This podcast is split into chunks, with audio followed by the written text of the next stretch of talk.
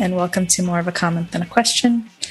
As always, I'm Rachel Hartman, and with me is Paul Connor, my friend and colleague, co-host, and just a plain old guy. How's it going, Paul? Plain old guy. Thank you for that lukewarm introduction. Yeah. It's good to be here. It's good to be a plain old guy, I guess. There's a lot of worse things you could be than that. Yeah, I'm doing good. Single parenting this week. My wife Shadume is in San Francisco, so I've been just looking after Hugo myself. And I thought it was going to be really hard, but actually it's been fine. I've kind of been enjoying it. Hasn't been as difficult as I thought. So, yeah, how have you been? Yeah, I've been okay. Just, I don't know. I feel like there's nothing really interesting going on. You on break these days? Yes. So I finished my semester a few weeks ago. And now I'm just working at Cloud Research full time over the summer. Okay, cool. So yeah, I'm working on, we're doing like another conference. We did one last year that was about data quality and innovations in online research, things like that. So we're putting another conference together. So I guess I can plug that. If anyone wants to submit an abstract, we have that open, and I'm really looking forward to. Give people an idea of what kind of thing they might present, because I feel like I don't have a clear idea of what the presentations would be at such a conference. Yeah. So last year we had a really broad range of topics. We had some, and we had different themes for different sessions, and then there were a few talks in each session. So some themes were like longitudinal studies, for example. So how do we do like good longitudinal studies online where we, have good retention and we're able to like get in-depth data, things like that. So we had a few researchers who have successfully run longitudinal studies come present on kind of what they did. So that's one example. So if you're a researcher and you've done something kind of interesting with online data collection, then this might be a good conference for you. Yeah. There's also stuff on like using webcams for eye tracking or other kinds of data where you can record participants. There's a lot of like cool innovations that people are coming up with, especially during COVID, for how to collect their data where people can stay at home. I have a friend, shout out Jesse's son. I don't know if you know of her. She's, I think she's now at University of Washington, which is weirdly in St. Louis. But she had this project where she was able to get people to agree to them just like automatically turning on their iPhones and eavesdropping on them. And random intervals through the day, which is like pretty creepy. I mean, few people are less creepy than Jesse in real life, but like, I mean, that would be something that definitely fit with the conference, right? Yeah, for sure. Really. Okay, so even though nothing's happening in our lives, a lot of things have been happening in the lives of the nation where we live. It just seems like it's been a crazy few weeks. And so, I mean, obviously the thing that is most recent and top of mind to most people is this just horrific school shooting in Uvalde. I have no idea if I'm saying that correctly, in Texas. So 21 people were murdered by an 18-year-old who bought 2 assault rifles after turning 18, and then within days was massacring children in an elementary school. It really doesn't get much darker than that. I feel like being a parent now, I've been a bit even more affected by it. Mm-hmm. And it's just, I don't understand how anybody could do that. I don't understand how politicians would not be doing everything in their power to stop it happening ever again. I can appreciate, some of the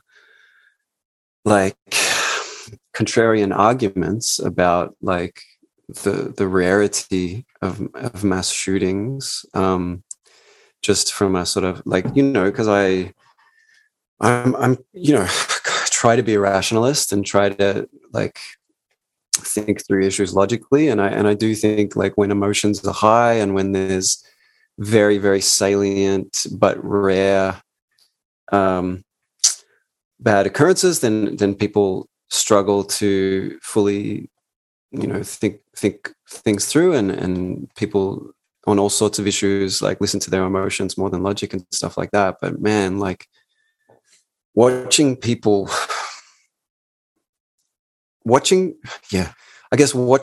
just make arguments to just shoot down the idea that there's things that we can do has been pretty upsetting for me the last couple of days.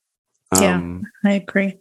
Have you, before we go any further, have you ever shot a gun? Yeah, once I did. Okay. I just want to make sure that we're both qualified to be talking about this. I was in the military, so I've shot M16 a bunch of times.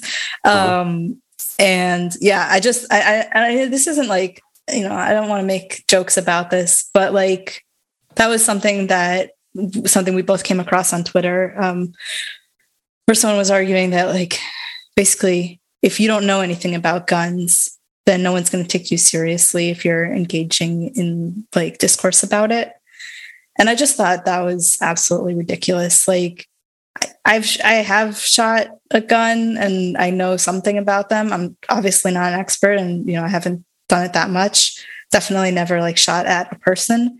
But so what? That doesn't make me more or less qualified than someone who's never seen a gun or touched a gun, or it's just we don't really need to understand how guns work to know that you can kill a lot of people with a gun, and we can prevent that from happening by preventing people from having guns. So yeah, that was just one point of frustration for me, is people taking that seriously. It's we should learn more about guns so that we can understand better. Well, it was an interesting thread. So the thread in question was by this guy called Professor Jeffrey Miller. I might follow him, or I might just follow people that like his tweets a lot, but I see his tweets a lot, and he's kind of a more on the conservative, contrarian, heterodox side, and I agree with him about some stuff, but that thread, I was thinking about it and I was okay, well, it's probably true that if I learned a lot more about guns and I had a lot more experience and went to firing ranges and knew all the different kinds of guns and what kind of gun can do what, and everything about all the legislation and what's banned where, and what can you do, what can't you do. Yeah, sure. If the point he's trying to make is I might have a better chance of convincing another gun enthusiast to accept greater restrictions on guns, that's probably true. But the thread wasn't from that point of view. The thread was almost telling this story of I used to be anti-gun, but then I learned all this stuff about guns, and he's been convinced, so the thread made it seem you people that want to restrict guns don't know anything. You really should learn about guns. And when you do, like me, you're going to change your mind and think it's fine that an 18-year-old can walk into a store and walk out with 2 assault rifles. And yeah, well, it seemed like it was hard to disentangle him talking about learning about and knowing more of having that intellectual understanding about guns and restrictions and all of that, versus the actual experience of shooting a gun. It seemed what really, maybe I was reading into this, I'm not sure, but it seemed what was a turning point for him was actually going to a shooting range and like experiencing it. And it's really just like all that means to me, all that says to me is like, I had fun shooting a gun. And so now I understand why people like guns, because it's like thrilling. And if you did it too, you'd also be on this side, because yeah. But it's like, just because something is fun doesn't mean that it should be, you know, easily accessible for anyone to do it. Yeah. Do you have any insight into why people like guns so much? I feel like I don't really, and this could be his argument, right? Mm-hmm. Like you can't talk to these people because you just don't understand them. And I kind of think he's right. Like I don't, like I've fired a gun, and sure, like I like an action movie, you know, kind of sometimes as much as the next guy. And like, I guess at times I've enjoyed like Call of Duty, like playing with my friends. Although they tease me because they call me a coward because all I do in Call of Duty is just find a hiding spot and then wait to see somebody and then shoot them. That's my only path to success, and I stick with it because that's what it's about, is winning. Anyway, so... But I don't, yeah, I don't like, I mean, I'm sure hunting is kind of a thrill and fun, but then I don't fully understand like killing other living beings for fun.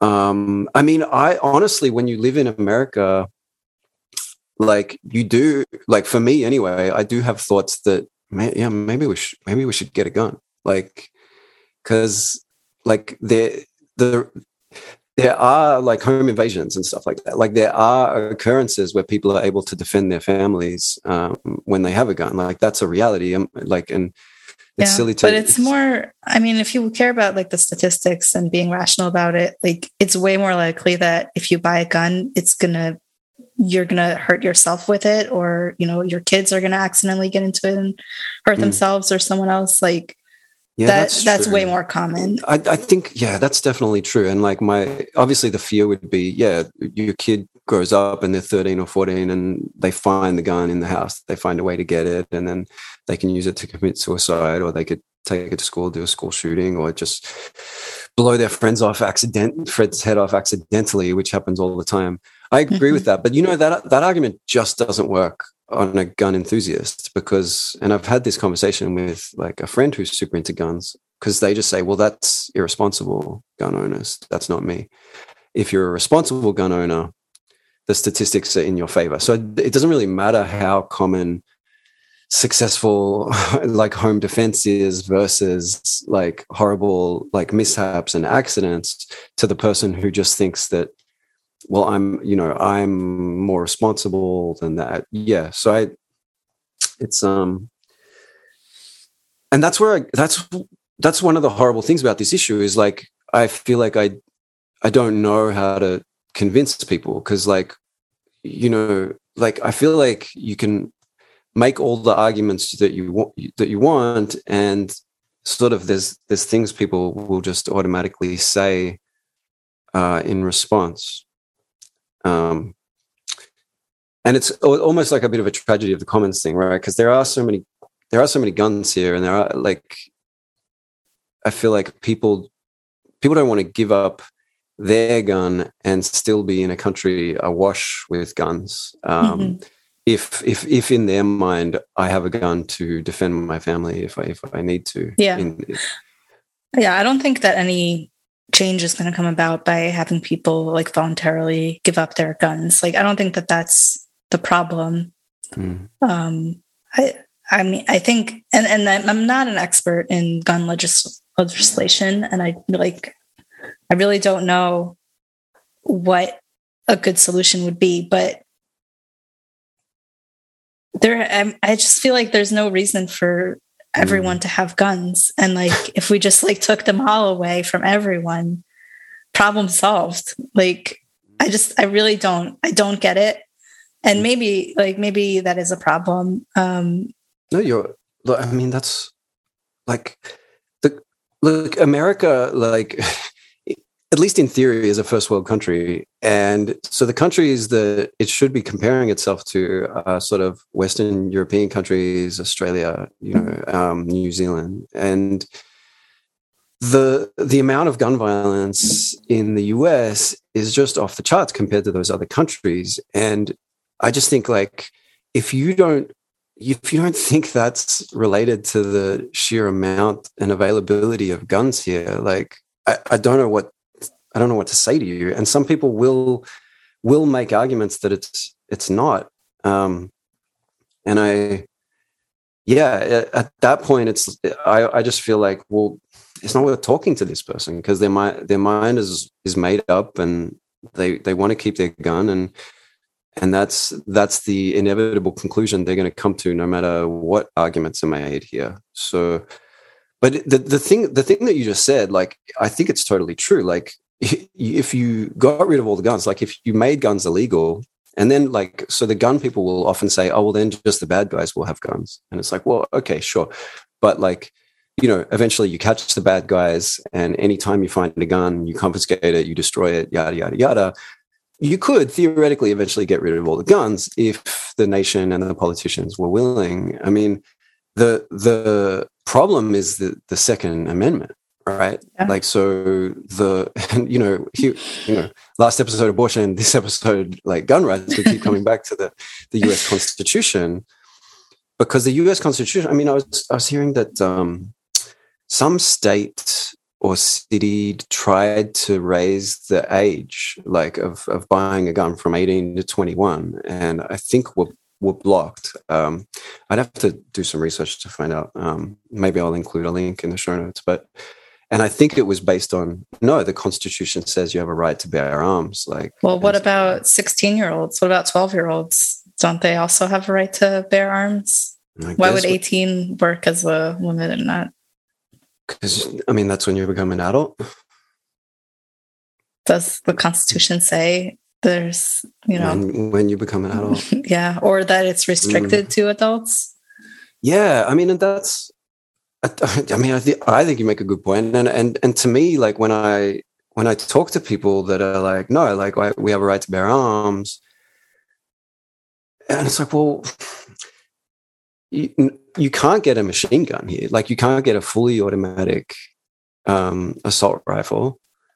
And everybody, like, I don't see people like acting like that's a violation of their rights. Like, people seem to accept that that's okay. And I just think, well, if you're fine with that, like, why would you not be fine with restricting, like, it even more? Right. And so, I mean, there's the, like, militia argument, right? So people say, no, you need a well-armed population to resist government tyranny, land invasions, stuff like that. Oh, and this was another Jeffrey Miller tweet, actually. He said he was sort of making fun of people that were, like, cheering for Ukraine in the Ukraine-Russia conflict, but also wanted to sort of disarm Americans and take, like, assault rifles out of the hands of Americans, right? And again, like, yeah, I do think the amount of guns in the US would make it more difficult for an invading army and would make it difficult for, like, some totalitarian government. Like, I can't even imagine the scenario that they're imagining of defending against a totalitarian US state. Very, very hard for me to imagine either of these scenarios, actually, that there's going to be a land invasion or you're going to need that assault rifle. Like, and I just think, like, yeah, it probably, like, the Ukraine probably has benefited from civilians having these things, but Ukraine is in a very, very different geopolitical position than the United States. And, I mean, I just think, like, in all other Western nations, like, yeah, they don't have many guns around. Like, the UK... and as far as I know, nobody's planning to invade the UK. And people in the UK aren't very concerned about it. So, I don't know. Yeah, like, I think both scenarios of, like, a foreign invasion and the US government, like, deciding to attack its own people are very unlikely. But like, even if they were, even if either of those scenarios were to happen, I don't think that most people who own guns would actually do much, like be able to do much to like fight back. Like we have one of the I think the best military in the world, right? Like the American military. What do you mean we? Sorry, me and my fellow Americans. But no, it's actually interesting as a foreign exchange student. So to enter the University of California, I actually had to sign this thing that said that I will defend the U.S. against its enemies as a condition of being here in this country. So based on that, like, yeah, our military is awesome. Like, yeah, but I mean, yeah, like we have a really good military, and so if the military were to attack like citizens in this crazy scenario, I don't think we would stand a chance, even if we had guns. Yeah, and you know what people say to that is just that, like, well, actually, guerrilla warfare is really difficult for even a very technologically advanced military to deal with. Like, that's why we're out of Afghanistan now. That's why, like, we lost in Vietnam. Like, when you have like a population who knows the area and is just like hiding in the trees or abandoned buildings, like that actually like is a huge advantage for the local population. But I don't know. I mean, these arguments are so dumb. And I think like even so, I actually have like a relatively good friend who makes arguments like this. And where I got to in the conversation was like, well, okay, so if the reason you think like people should be able to have guns and people should be able to access guns really easily is to defend against like a land invasion or a totalitarian US state, why are you okay with not being able to have machine guns? Right. Like, so if you think about it, like if that was the purpose of having a well-armed population, like shouldn't an 18-year-old be able to buy a like anti-aircraft like missile launcher? Shouldn't they be able to buy like a bazooka? Like, cause you might need these like anti-tank missile launcher. Like in theory, you would need these if you wanted to defeat an invading army. But most people don't go there, right? Like most people wouldn't say, yeah, let's remove all restrictions and like your neighbor down the street can have nuclear weapons or like a fighter jet or something like that. Like, so I just think like, well, okay, if you're not, like if you accept that there are limits and this is crazy and an 18-year-old can't have a machine gun, then what, like, why do you accept that? Like, what, because it would be dangerous, because I might like hurt people and go crazy and like you might have like massacres and yeah. So that's the same reason why you would ban assault rifles and why you would try to get rid of as many guns as possible and make it as hard as possible for anybody to have a gun. I don't know. I just, yeah. Honestly, like it's such an issue that like, I don't understand. Like, I'm not an American. I didn't grow up with this gun culture. Like Australia, we had one mass shooting, 27 people were killed, and a conservative government said, this can never happen again. We need to get rid of these guns. And they bought them back. It wasn't voluntary, I don't think. Like, people had to surrender their guns, but they got money, you know, and it...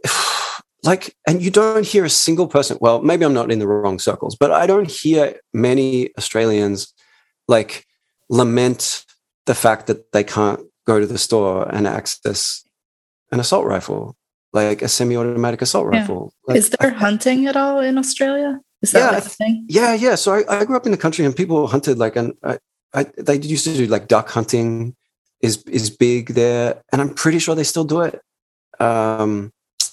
And, you know, people do culls of kangaroos because they're like actually like, even though they're like the symbol of our country, they're like, there's too many of them and they're kind of a pest in some regions of the country. So people will go out and like, there's like government quotas for like, oh, we have to get rid of this many kangaroos. So like, I'm pretty sure like, yeah, you can get a gun there if you really need it.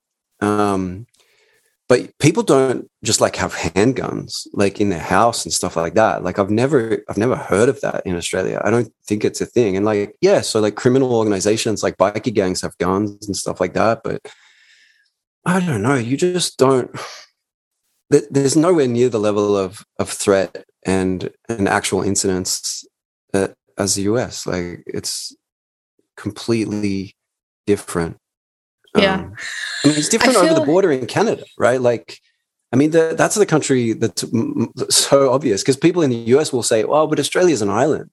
Like here, you know, we border Mexico and stuff like that. And so it's much easier for the guns to get in. That's how the bad guys are just going to inevitably get the guns. So it's like, okay, well, what about Canada?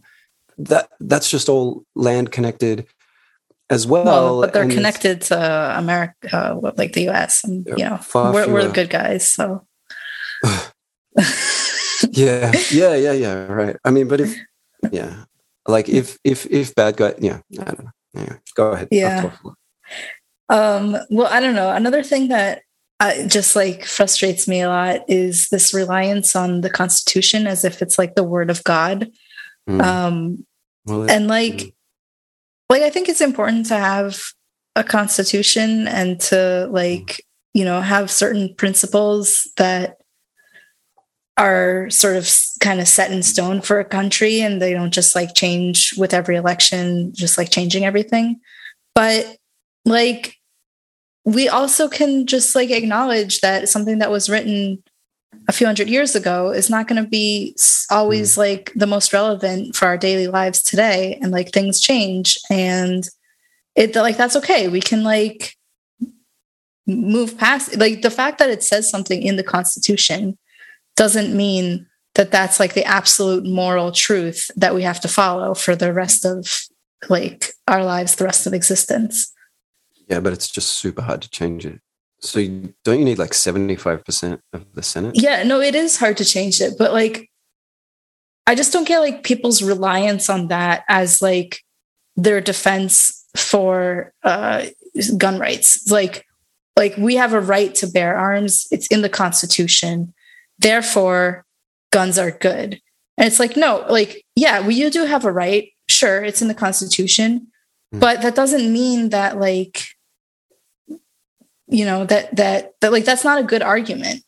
It's, like, about the same as saying it's in the Bible. And, like, I'm not, you know, that's not a good argument. I mean, it's a great argument if you're a Christian. It's the ultimate argument, right? I mean, yeah. So I was invoking the Constitution just to sort of say, like, make the point of why the US is so different to every other, you know, Western country, and why it will very likely remain. I mean, because if you try to think of the route to changing or amending the Constitution again, and I don't even know what that would look like. But then, I mean, you're well aware of how polarized this country is, and every single discourse. And yeah, it just seems impossible. Although, I mean, yeah. So it was 2004, I believe, that the GOP removed a previous ban from Bill Clinton on assault rifles. And after that point, like mass shootings, the deadliness of mass shootings went up, I believe. I mean, somebody can correct me if I'm wrong on the facts. So assault rifles were banned, I believe, from 1994 to 2004.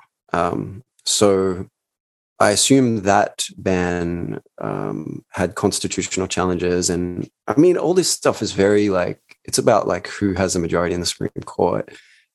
Similar with kind of with abortion and stuff like that, because I mean the Constitution, I guess it's just written in a way that's very open to interpretation, right? And it's like you could imagine somebody saying, "Sure, you have a right to bear arms. Have a switchblade. You know, like well, have a sword. Yeah. Have a sword. What? That's not enough for you. Like that was enough for your great great great great great grandfather. No, I mean." Yeah, I just think like it almost seems like there will never be another constitutional amendment mm-hmm. Because the US, every single issue here becomes polarized.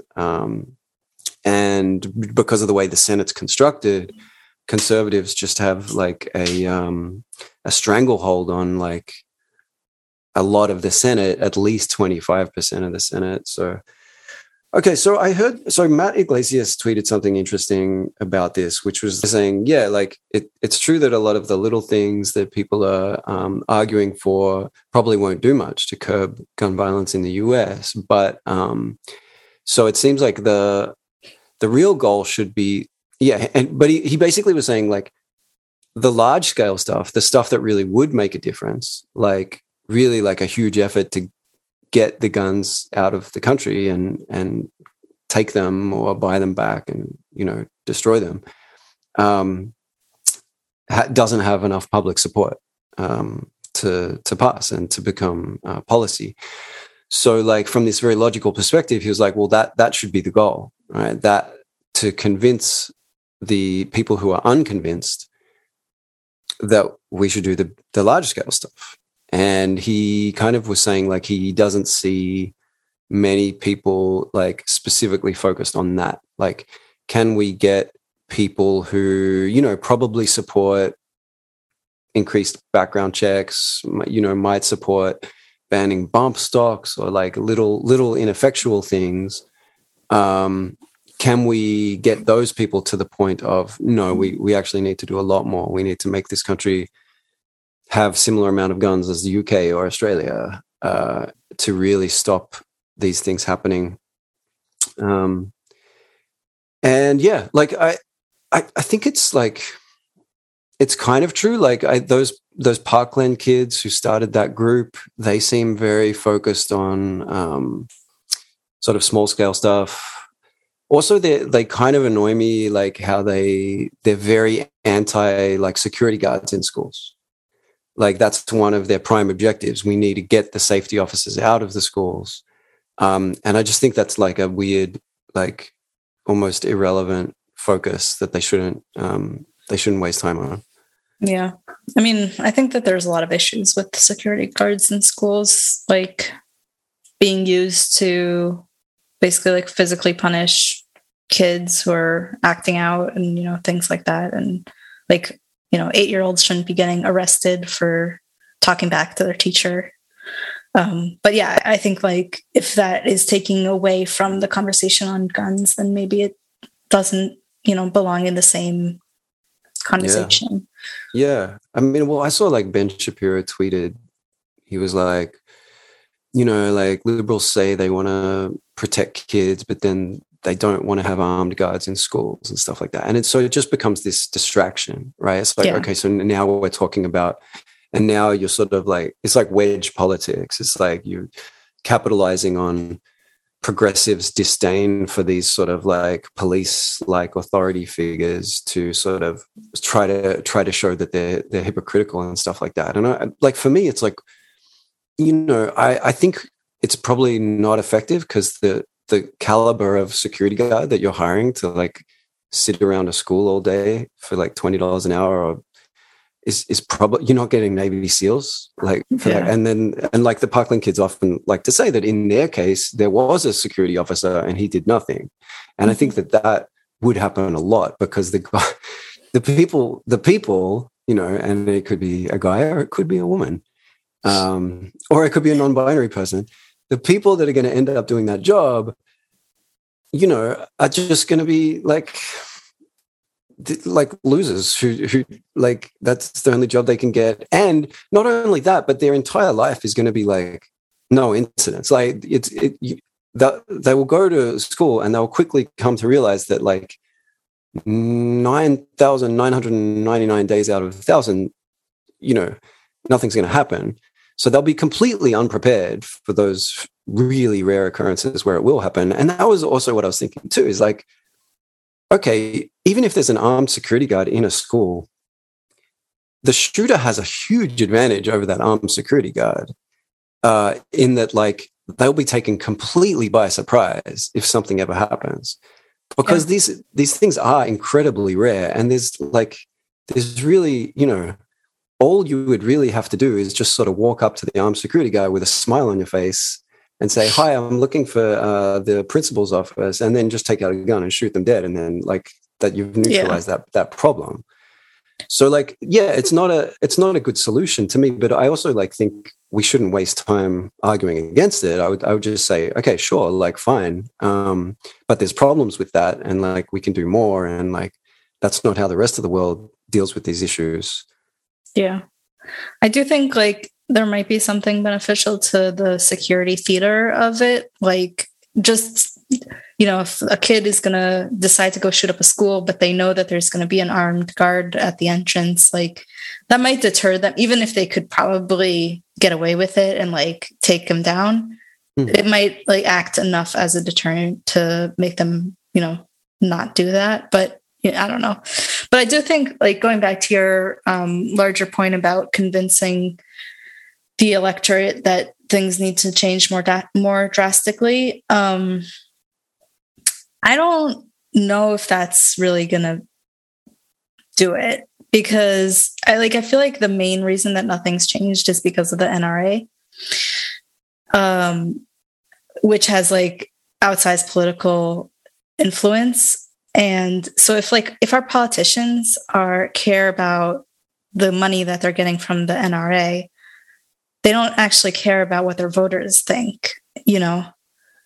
And like, well, I just feel like that's the problem. Why do they care about the money, right? They care about the money because it helps them stay in power. I think ultimately what they care about is staying in power. And, you know, it's interesting. So the Australian case is interesting because like the Conservative government enacted the changes, and I think they were responding to a very large public outcry, and they knew that it was going to play well with the vast majority of people. But I also think like there was a small part of them that was like, well, this is also the right thing to do. Like I do think maybe somebody would say, no, it was purely cynical, self-interested. They knew that like it would lose some votes if they didn't do it. But I don't really think so. I actually think the Conservative government could have survived fine, and it would have blown over if they hadn't taken that action. So I don't know. I think like going back to what you said, if you did convince enough people that it was important enough, like the calculus of the politician's mind does change at some point. Like it's in my self-interest to do this regardless of pissing off the NRA. If you do convince enough people effectively, I just think, but I feel like it's kind of assuming that like the main issue that people care about is guns. Mm-hmm. But I just feel like people are going to be willing, even if we did get, you know, the vast majority of Republicans to be on board with buying back guns, which seems like completely impossible. But let's just say that we did that.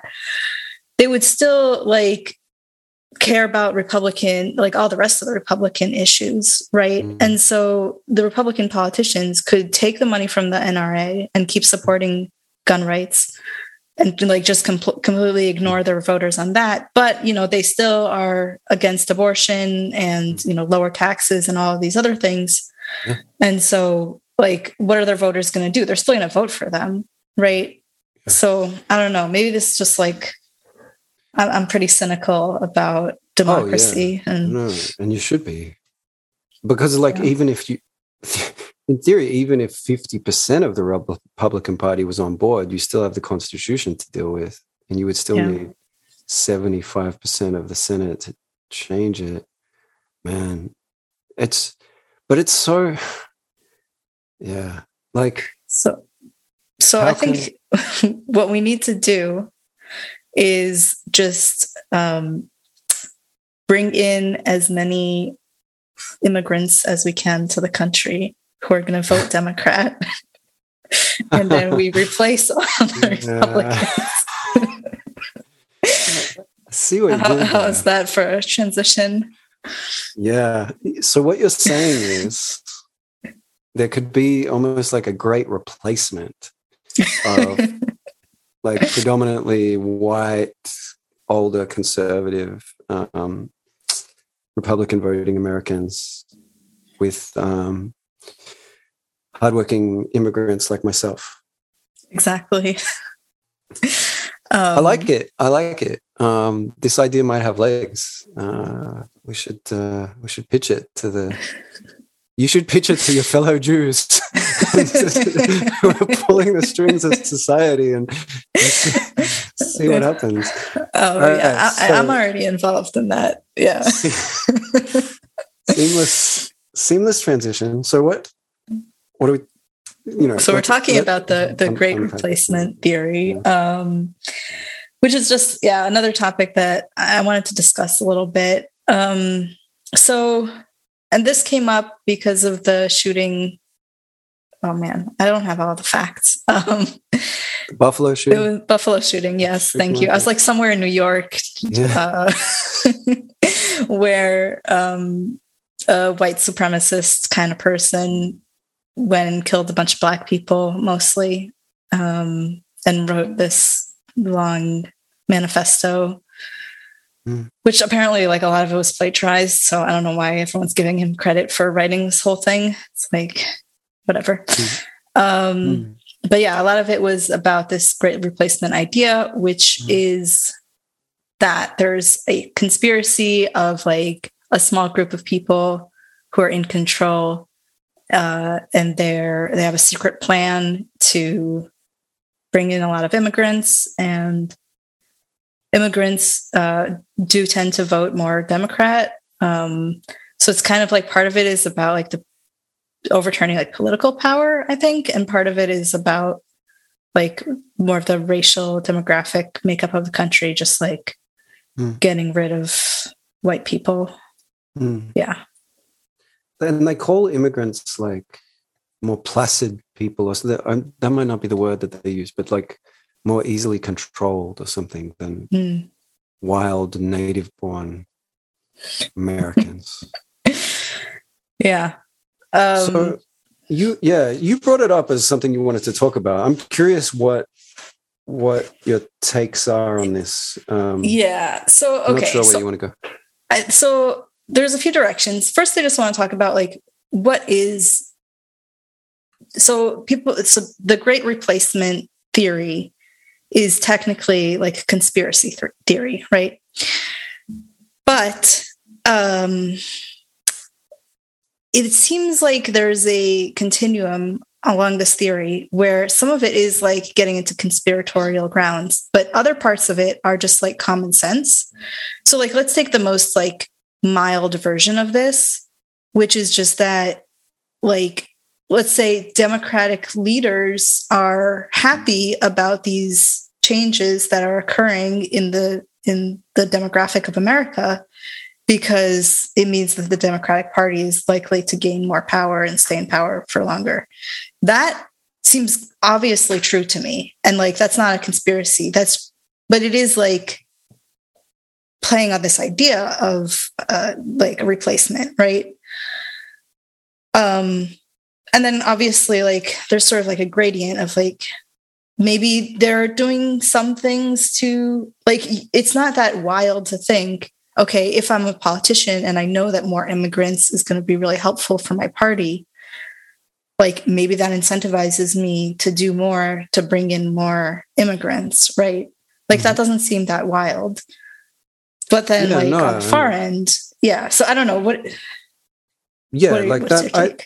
I had similar thoughts, which is like, I mean, for years I thought it was sort of conventional wisdom that the reason there were so many illegal immigrants in the U.S. and it was so often like governments turned a blind eye to it was because there's almost like bipartisan support for it, and Republicans supported it because. Sort of the cheap labor was good for the agricultural industry, and sort of like you had big business figures in agriculture that would sort of talk to their Republican buddies and say, hey, like, you know, we do need these workers. And that's why the Republicans would turn a blind eye to it, and Democrats would turn a blind eye to it because they knew that it's voters. It's going to be more voters, maybe not these people, but their kids, like Latinos generally like majority vote for Democrat, and that's still true, even though it's changing. So that's why like the Democrats would turn a blind eye to it. So like I just thought that was like what everybody thought. Yeah, and in terms like not just immigrants, but just like in general, the percentage of white people in America is projected to go down just like naturally, partially because of immigration, partially just because of greater birth rates among people of color than white people. And like, so that's just like the facts about the changes that are occurring. And then you can, you know, start to layer onto that, like, okay, which people are happy about these facts? And then maybe which people are like incentivized to do something to like keep this moving along, or on the flip side to like stop it, right? Like is it a conspiracy theory to say like Republicans don't want immigration because they don't want you know, more power for Democrats? Like, I don't know. So I just feel like there is a version of this that's obviously wrong and bad and like is white supremacist, and I want to be clear on record that I condemn it and like I'm not supporting that. But there is also like a lot of gray area of people just, you know, believing things that just like make sense, right? And so the other thing that I wanted to talk about was like, what is the actual public opinion about this?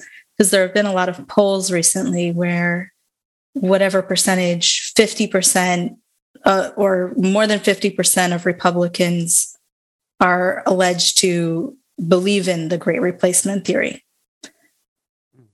And I think that is either like trivial, like, you know, not a big deal because it's they're just talking about the like very mild version of it, or like it could potentially be a big deal, right? If this was actually like, you know, everyone genuinely, sincerely believes that there's like this secret group of people in control who are, you know, pulling the strings to like get rid of all white people. But that seems very, very implausible. And like, I just don't believe that that's true. And I think like a lot of this is going to come down to like survey methodology and data quality, which, you know, I love to talk about.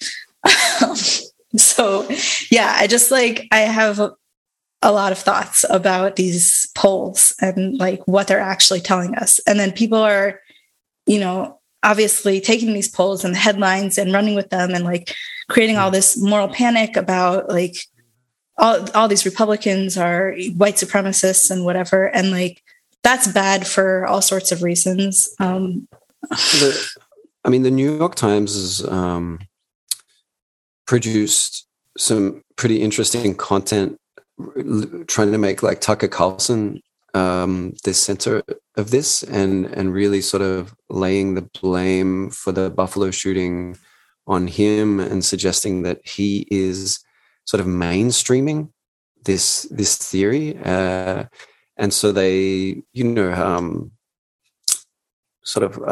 isolated different parts where he really does talk, and he's always talking about elites and they says they a lot. They want to, you know, they want to increase their power. They want you to have less power. They want, you know, they hate you, yada, yada, yada. And yeah, like I have complicated thoughts about it. Like I think you certainly like, you can always do the both sidesism thing. Like you can always say, well, you know, Bernie says they as well, right? Like, and there has, it's much more rare for like a left-wing person to be incensed by political rhetoric and go and like enact political violence, but it has happened. Like there are incidents. There was that Bernie supporter that shot a bunch of people at this softball game, like this, I think it was like a charity softball game that Republicans were engaged in. And, you know, we on the left, we do talk about Republicans as being evil and conspiratorial and all sorts of things that like somebody could take and like justify violence with. I mean, look at the billions of dollars of property damage in the riots last summer. Was all sort of inflamed by rhetoric sort of coming from the left and this sort of outrage and anger. So you can do the both sidesism thing, but I do think that I agree with Jesse Singel that this particular theory and this particular side of politics does seem to be prone to produce like political violence more so than the left. And there's more examples of like far right political violence than far left political violence, at least in the US and at least recently. And so I do think I do think it's worth like worrying about. And I don't sort of want to just say like, well, you can't blame Tucker Carlson, like freedom of speech. It's always like the fault of the actor, because this stuff is really inflammatory. And I do think that like it's a major challenge for the US to like deal with these demographic shifts. And the great replacement that is like just statistically happening, and try to like get through that with as little, you know, political violence as possible, and as good race relations as possible. And I think, you know, I do think there's things that progressive people do that worsen race relations, and we talk about that a lot. But yeah, like if you listen to Tucker Carlson and his rhetoric, or Trump and his rhetoric and stuff like that, like I do think like it's a serious issue. And yeah. I don't know if that means like you can blame them, but I mean, I just think like everybody in this country has a responsibility to like try to promote racial harmony and like however you can. I don't know. Yeah. Okay. So I have a few things. First, the survey that has been going around a lot was the AP NORC poll. I'm not sure what NORC stands for, but the like there's a few figures in here. So 1 in 3, so like 32% of adults, and that's like across everyone, agree with the statement that a group of people is trying to replace native-born Americans with immigrants for electoral gains. So like, I feel like even with that statement, you could interpret it a bunch of different ways. And I feel like that doesn't really say much. When it comes to conspiratorial thinking, which was like one of the focuses of the survey, there like it was higher. It was about a third of the Republicans in the survey were like considered highly conspiratorial thinkers, but it was also like so were a quarter of Democrats and a quarter of independents. So like yeah, there's a difference there, but it's not. It's not like Democrats are just like these, you know, rational, normal people and Republicans are crazy. What I really think is going on, though, is like survey methodology and data quality stuff. Now, if like just to address the like Tucker Carlson stuff, I think, yeah, he shouldn't be spreading these ideas. And that is a problem. And like it would clearly have influence on some people, but I don't think like, I don't know what percentage of Republicans are like regular viewers of Tucker Carlson. I don't think it's most of them, because I think like most people just like aren't super involved in anything. Yeah. So Let me say just like, I guess a little bit about what I mean with the whole like data quality stuff. Mm-hmm.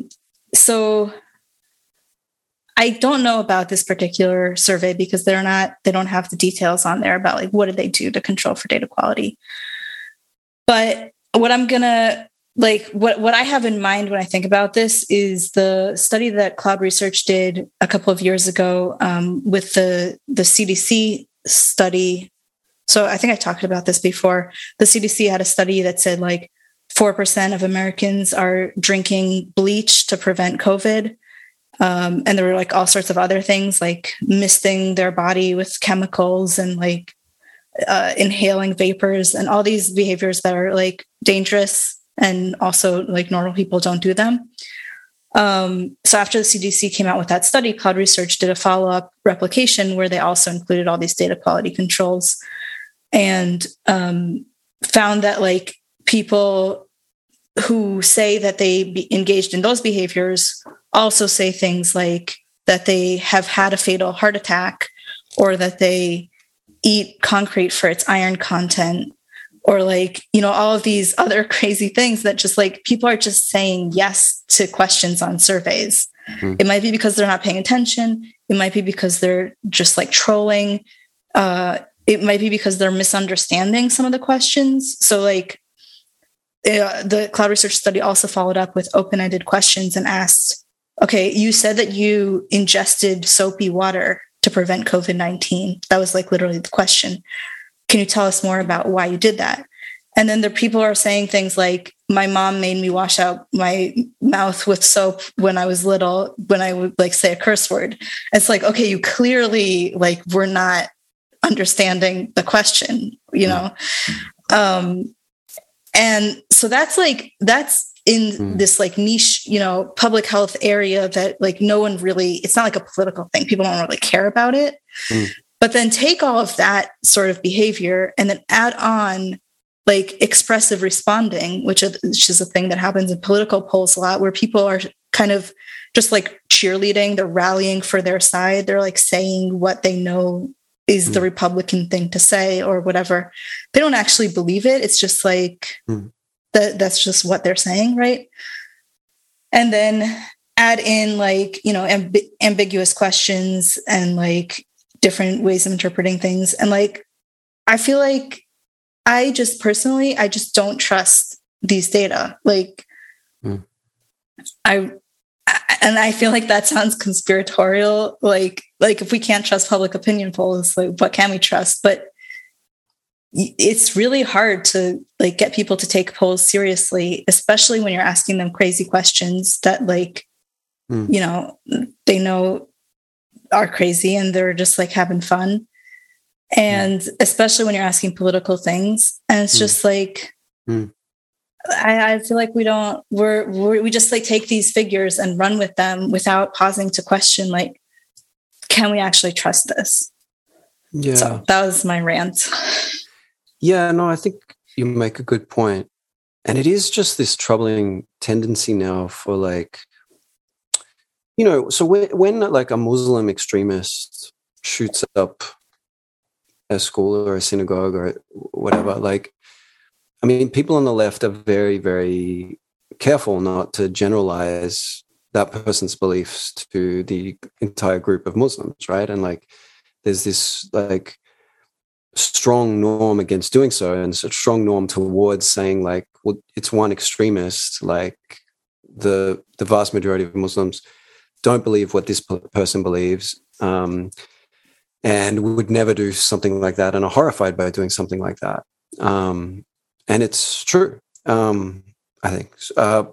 But there's almost like the opposite impulse if it's like a white nationalist where, you know, it all becomes about political point scoring and tarring the entire opposition party and sort of generalizing, like so that rather than going, well, this is an extremist and most of our fellow country people who vote Republican would never do this and are horrified by this.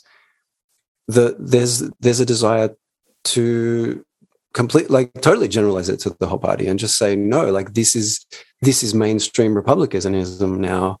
And look at the large percentage of them that agree with this. And it's, yeah, like it's kind of the worst kinds of intergroup dynamics and psychology. And we on the left see it really clearly when people are doing it to Muslims. And we just sort of have this blind spot when we apply those kinds of things to groups that we don't like and don't like us. And it also like is really concerning. Like, I don't believe that right now that most Republicans are white supremacists, but if we keep labeling them as white supremacists and we keep treating them that way, like, I think there is a concern for like, you know, labeling theory, social proof. There's a bunch of different psychological theories that would explain how treating someone as if they are extreme can make them extreme.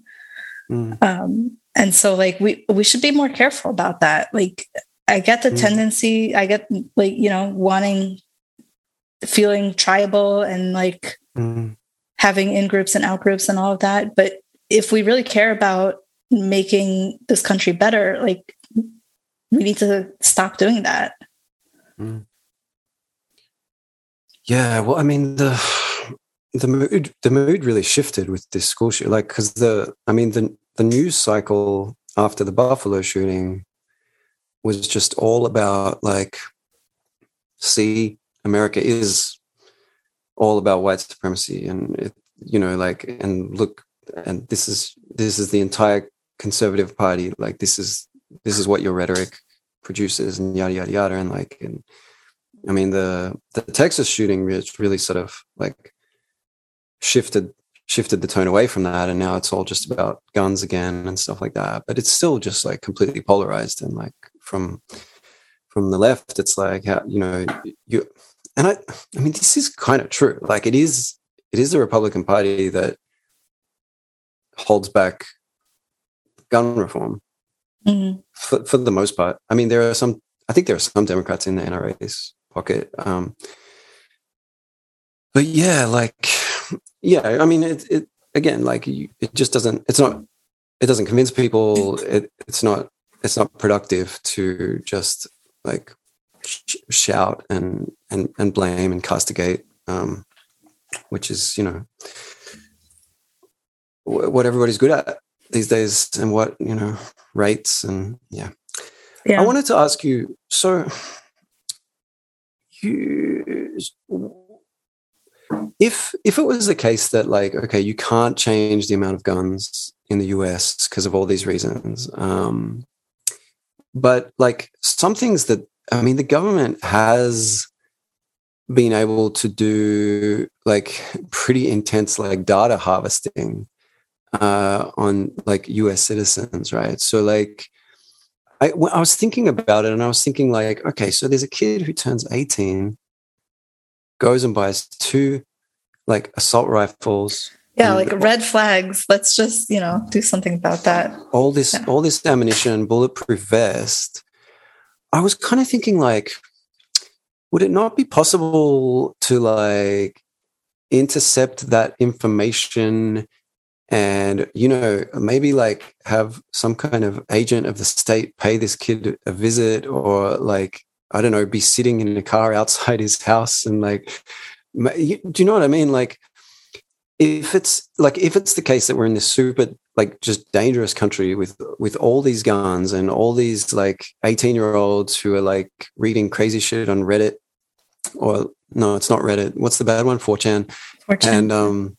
And they have access to, and they can just like go buy really like high-powered guns and weaponry. Like, part of me is like, shouldn't the government be kind of eavesdropping on all this, and like like the FBI, like, I know like in Australia, for example, the Secret Service has done a pretty good job of like intercepting terrorist plots, right? So you'd have like group of friends get like radicalized and start to like plan stuff, and they just kind of get arrested before they can do it because like the government's reading all their emails and stuff like that.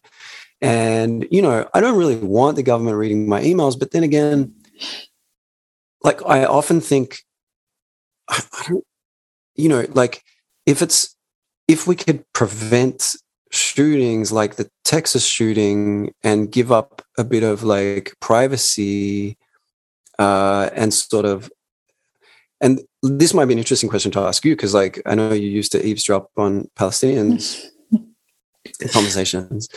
I'm sure just like for the greater good and your heart was in the right place and everything. But like, I don't know. What does your gut say about like surrendering privacy, surrendering some level of freedom to have a bit more like protection and people acting on red flags about this kind of stuff? Yeah. I mean, I don't think that the state has the resources or like would necessarily need to be directly involved in gathering these data because like each platform can do its own, like, you know, looking for keywords, looking for particular phrases that seem suspicious, and then they can report those to the authorities to then like follow up on. It's just, yeah. And like they do already have access to all that, right? Like Facebook can see all of your messages. I don't know, like each particular platform, like what they do. I think maybe WhatsApp has like more encryption, like end-to-end encryption. So like, but I kind of suspect that they also can have access to anything. Mm. And so, yeah, do you remember that thing a few years ago where like the government wanted Apple to like unlock our phone and Apple was like refusing? Yeah. That was weird because like, don't you guys have all the data already?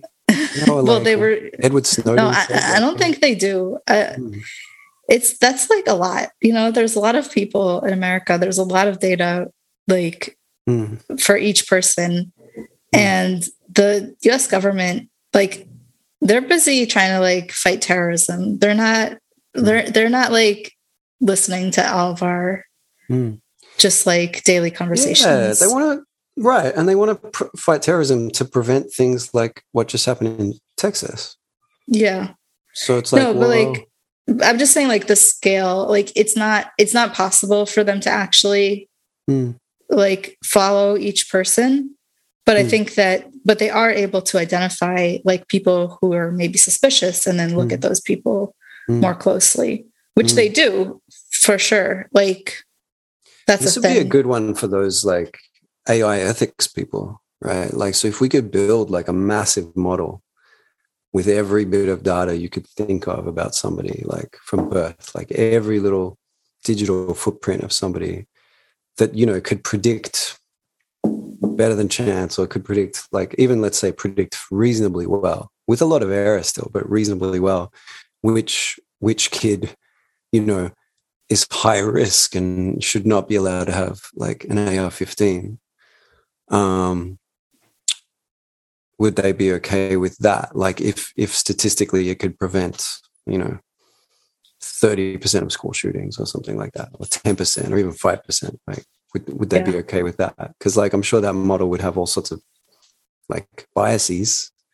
It would make all sorts of false positives and stuff like that. And I mean, by definition, it'd be relying on stereotypes, like just things. Yeah, but here I think the stereotypes are more of like young white male, like teenagers, which people no one has a problem stereotyping against that group, you know, like.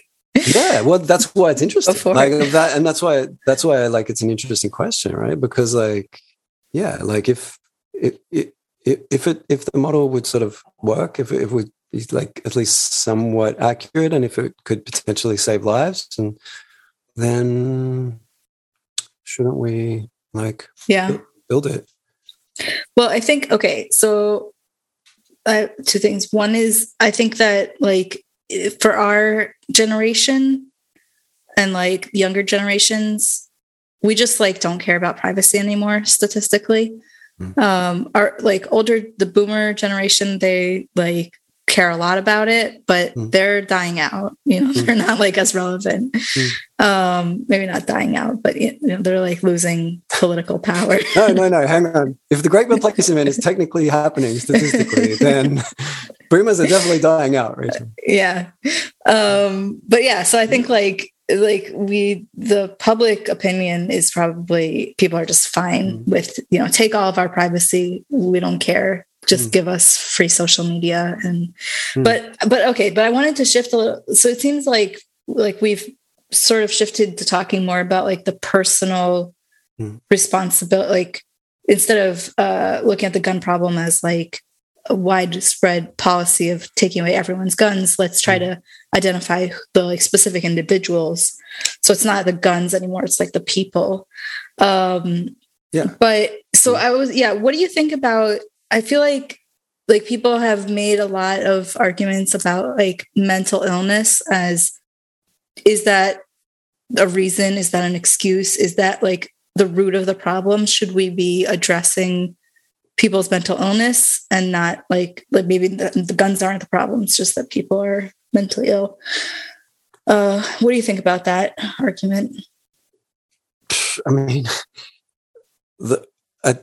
I think you should address people's mental illness for sure. But I mean, the idea that you could do so effectively, that you would like deal with the problem of gun violence via that route seems far-fetched to me. Like, I mean, there's plenty of mental illness in Australia and the UK and Canada, and they don't have the same problems with gun violence as the US, right? And I think Biden pretty much said that. So, yeah, I mean, to me, it comes across as a distraction, but then, like, I mean, it has its power because there's a kernel of truth to it. So it's like, sure. But also, like, the people who make that argument every other day of the week, they're not out there campaigning for better mental health care. They're not they're not campaigning for a more like socialized state medicine and access to mental health care. So it just kind of comes up as a distraction, which I feel like they're more likely to be saying like, man up, get over it. You know, things that are not very helpful for dealing with mental health. Yeah. So like, I think, we probably agree that like mental health is important, but like generally in the gun debate, it serves as just a kind of convenient distraction. It is a distraction. Deflection. I think that it's clear that there's a group of people that feel like very lonely and maybe like sexually frustrated. You know, there's all these like incel groups who just like can't get laid.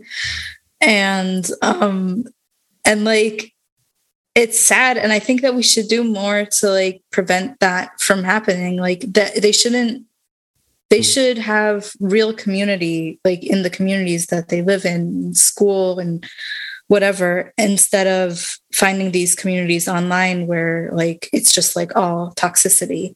And I think that there should be like public health interventions to combat this like thing from happening. But that's a separate issue from also having them have access to guns. So, yeah, I don't think that the two issues need to like distract from each other. They can both exist and be important things that we need to deal with. There's ways cultures could improve. I'm just trying to think, like, because I like in my life, I've known a few kids who to me like fit the profile of somebody that could like just come and shoot up a school. So I remember like there was this one kid I went to high school with who just liked building bombs. Like that was his thing. Like, and he learned all about how to like build bombs with things you could find around the house and stuff like that. And like, that was just his thing. And he was just a weird kid. And like, I don't know how he got that way. I don't know how, like, I'm sure you wouldn't want to like have sex with him. And I don't think many other women would either. And so I don't know, like, I just think there are weirdos out there, and like, yeah, no amount of social engineering is going to change that. And it's just like you just can't have a society where like that kid can grow up and then on a whim buy like all sorts of crazy guns and ammunition and then go shoot up a school. As far as like, yeah, I'm not suggesting that we, you know, try to find people for these potential incels to hook up with so that they don't turn into incels. But I do think that them like developing a community and an identity around this thing is a problem. Yeah. And like that weirdo, like I've known a few weirdos, but I've also known a few female weirdos, and like they can find each other. And it's kind of, it seems to me like kind of self-fulfilling for people to just be like, no one's ever going to want me. And like, you know, and then just identify that way. And then get encouragement from other people. And then, you know, talk about how bad women are for not wanting them. One of the other kids that I was thinking of. So I used to be a carer for kids with mental disabilities. And so like we would just sort of, this was on a casual basis, just every few weekends, I would like take a group out somewhere once, like do some activity and stuff like that. And, you know, the range of severity of their disabilities ranged a lot, right? But there was this one kid who I just never got over, like, I never got over, like, this, just the weirdness of it all. So this kid was, like, very, like, mildly autistic, like, so far less disabled than everybody else in the group. And, like, he was pretty old. Like, he was nearly 18, right? And he was like super into just war and violence and guns and all this stuff, right? And like all he wanted to talk about was like gory violence and like, you know, have you seen this video on the internet where they cut off the guy's head? Like this is like all he wanted, like, but it was also just like, it was like, why are you here, man? So like he'd be like, we'd be going to like some amusement park with these kids who were like pretty severely mentally disabled, multiple years younger than him. And he didn't relate to them at all. Like all he wanted was to like go off by himself. Like, so as soon as we got to the park, he's like, oh, can I go? Can I go? Can I go? And we were generally like, our instructions were like, yeah, like let him go. You know, he feels a bit awkward to be included in this group. But I kept like thinking like, why are your parents like sending you on these outings? And I think the answer is like, that was his only social, like, because he just like would not connect with other human beings. Like in a normal school, there's just no way he'd make friends because he just had this like weird brain that was like constantly fixated on disturbing things and stuff like that. And like, I was thinking about that kid and I was like, damn, like if he grew up in the US, that would be like a really dangerous situation. Like if he had access to weapons of war, I think that kid is exactly the kind of person that would do something like this. And because he was like pretty high functioning, you know, we used to let him like take public transport back to his house himself. And he just didn't seem like the other kids in the group. Like he was like, apart from just like his weird social weirdness and fixations on violence and stuff like that, he was pretty normal. But man, like, and he, you know, he had a mental disability, like he did, like not a severe one, but it was severe enough that he just didn't fit in clearly to normal society. And I'm curious now, like where he is now and what he's doing. But like, I mean, I'm very grateful that he probably doesn't have access to guns. Because yeah, man. And I just think like, yeah, the stuff you're talking about, I mean, he had I guess what we were doing was trying to give him some community, but it wasn't a community he wanted. Like, he didn't want to be associated with these like kids with much more severe disabilities than himself. But I almost think the reason he was there was like, that was his only option for like social activity and social contact. And his parents probably like pushed him to do it because otherwise he was probably just sitting in the house playing violent video games all day. So yeah, I don't know. Like, to me, like, you just can't have a society where people have easy access to guns, no matter how good mental health care is and no matter how good, how close the community is. No, definitely. There's always going to be people who are just crazy or, you know, whatever, have mental health problems.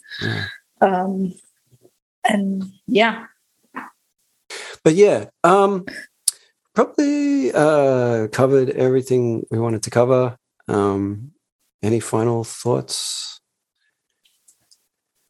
You know who's really good at closing podcasts is those Blocked and Reported guys. When they each do that joke at the end, it's like, and remember. That was good. I don't think I could come up with something on the fly. I wonder if they prepared that in advance. I reckon they probably pause it and like think and then come up with it. So I mean, I was gonna say something like, Jews will not replace us, but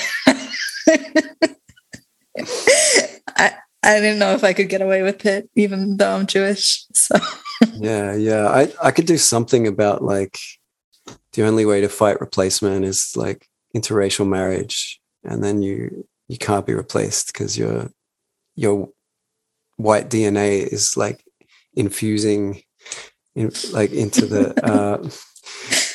I think you need more like non-white. I don't think that would work. Okay, well, all right. Let's not do that. All right, cool. Nice talking to you. Have a great weekend and talk to you soon. Yep. I hope that next time we'll have something more uplifting to talk about. It's kind of depressing, but. When have we ever had something uplifting? That's not what we did. I know. It's like last time we were killing babies, and this time we're killing school children. It's just like, can we maybe. You were killing babies. I know. Yeah. All right. Well, although, you know, as a foreign student, I did promise to like, defend the U.S. against its enemies. So even if the unborn babies are the enemies, no, that's anyway. So great. Okay. All right. Talk to you soon. This is going to take some heavy editing. This episode. Yeah. All right. Bye. All right. Cool.